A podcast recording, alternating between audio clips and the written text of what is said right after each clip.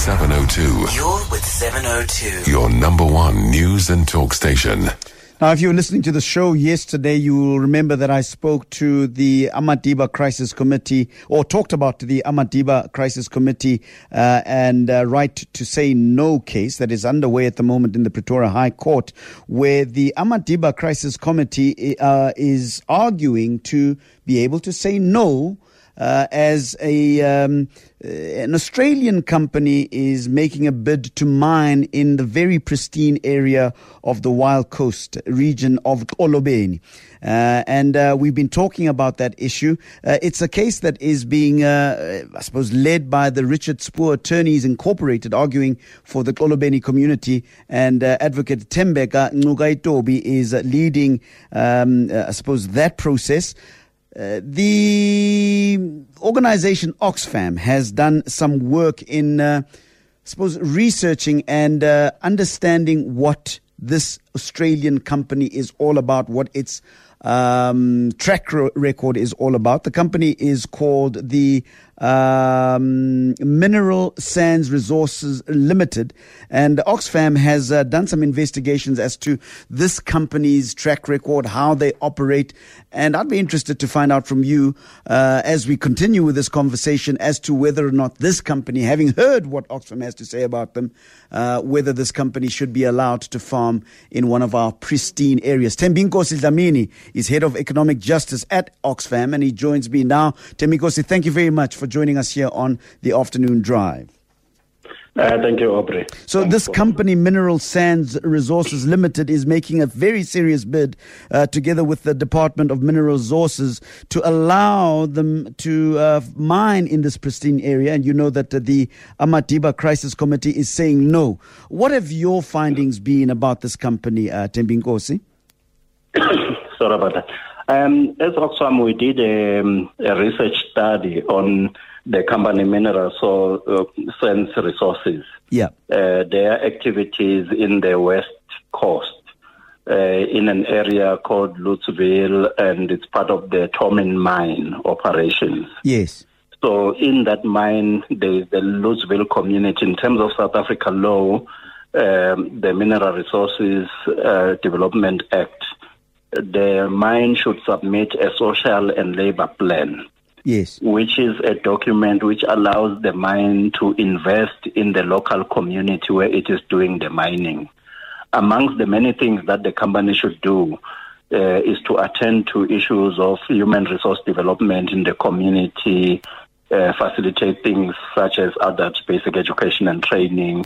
It is supposed to provide bursaries, scholarships, and things like that for students who want to do qualifications either in the area of mining or other soft skills that are not related to mining. Yes. But they are also then supposed to invest in the community in terms of education infrastructure, in terms of local economic development, and put some money into the local municipality in as far as supporting its integrated development plan. Yeah. So our findings uh, were that uh, in the uh, social and labor plan, which ends in 2019, um, which is its fifth year, Yeah. the company has really done very little in as far as assisting this uh, impoverished community in the Western Cape, uh, to the extent that they are failing at all in terms of complying with their obligations. Um, uh, but in terms of the research findings, we found that our researcher, Dr. Neil Overy, found it very, very difficult to find the documentation uh, that is related to the work of this company, the social and labor plan itself, and the compliance report that it submits to the Department of Mineral Resources. Yes. Some people even suggested that the, the Department of Mineral Resources tends to favor this particular company when it compares to other companies that are mining within the same area. Yes. So some of the violations that the, this mine is allowed to get away with are violations that any other company mining in the area would not get away with. So it was very difficult to find the social and labor plan, which is the document that says this is how we are going to mine in the community, this is how we are going to compensate the community, first of all, for the minerals that we take from their land, and secondly, for the harms that they suffer as Yes. a result of the mining. Why? When Why? the com- oh, sorry, Thembinkosi, why have they been allowed to mine previously if indeed they have this very questionable track record in terms of their, um, uh, uh, you know, community, community social responsibility and all of the rehabilitative um, measures that they must uh, uh uptake when they when they get out of that area. Why have they been allowed to mine uh, by the Department of Mineral Resources? Uh, at the current moment, we haven't been able to uh, to put a finger as to why this company is allowed to mine because we do know that in Solomon Islands and Papua New Guinea, they had to close down their um, operations there because of lack of compliance as well. So what they are doing in South Africa is what they have done in other countries as well, mm. in terms of record of non-compliance. Now, uh, in the case of South Africa, we yep. find that one of the instruments that are in the hands of this company is obviously uh, the sort of a secrecy regime that exists where the company can get away with just refusing to give uh, the citizens access to the documentation that establish the rights between the citizen uh, residing in the company. The social labor plan is the principal tool through which the company is supposed to account to the local community. But they simply do not respond when citizens either request the documents or even ask questions throughout the period of the research since November last year. None of the people who work for MSR, uh, the company, responded to questions that were posed by our researcher in as far as this work is concerned. Have you perhaps spoken to the Department of Mineral Affairs and asked them about um, their relationship with this company that one does not comply with uh, the minimum requirements of the rehabilitation of the areas that they mine, the social responsibility um, uh, responsibilities that they have. Uh, have you perhaps spoke, spoken to the department uh, with with with regards to that? Yes, we have spoken to the Department of Mineral Resources. Hello, Thembinkosi, are you still there?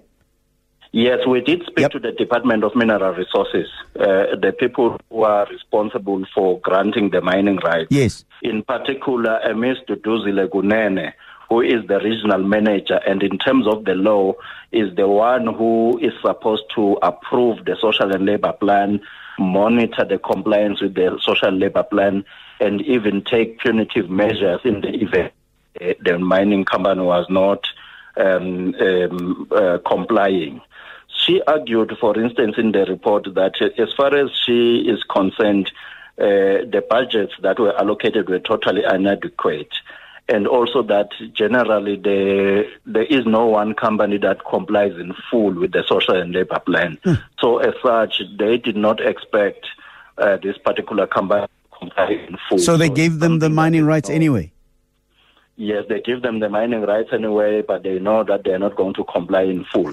But in terms of other researchers' work that has been done, has shown that even when it comes to other areas such as the National Environmental Management Act, this particular company has not been complying in terms of how they are supposed to keep the cost uh, and not yeah. mine certain areas of the coast in order to avoid the environmental damage. Yeah.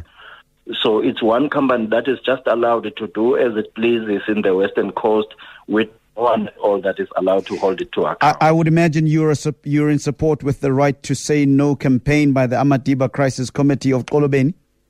Yes, as Oxfam South Africa, we are totally in support of the Amadiba Crisis Committee uh, bid in the Pretoria High Court to say no to mining in their area. What we are also saying is that uh, communities deserve to have full information on pro- uh, on projects. Thembinkosi, I've got uh, to stop you there. We've run out of time. I really appreciate your time. Thembinkosi Dlamini is head of economic justice at Oxfam. Ex- Oxfam. Uh, really appreciate your time. They have a right to say no.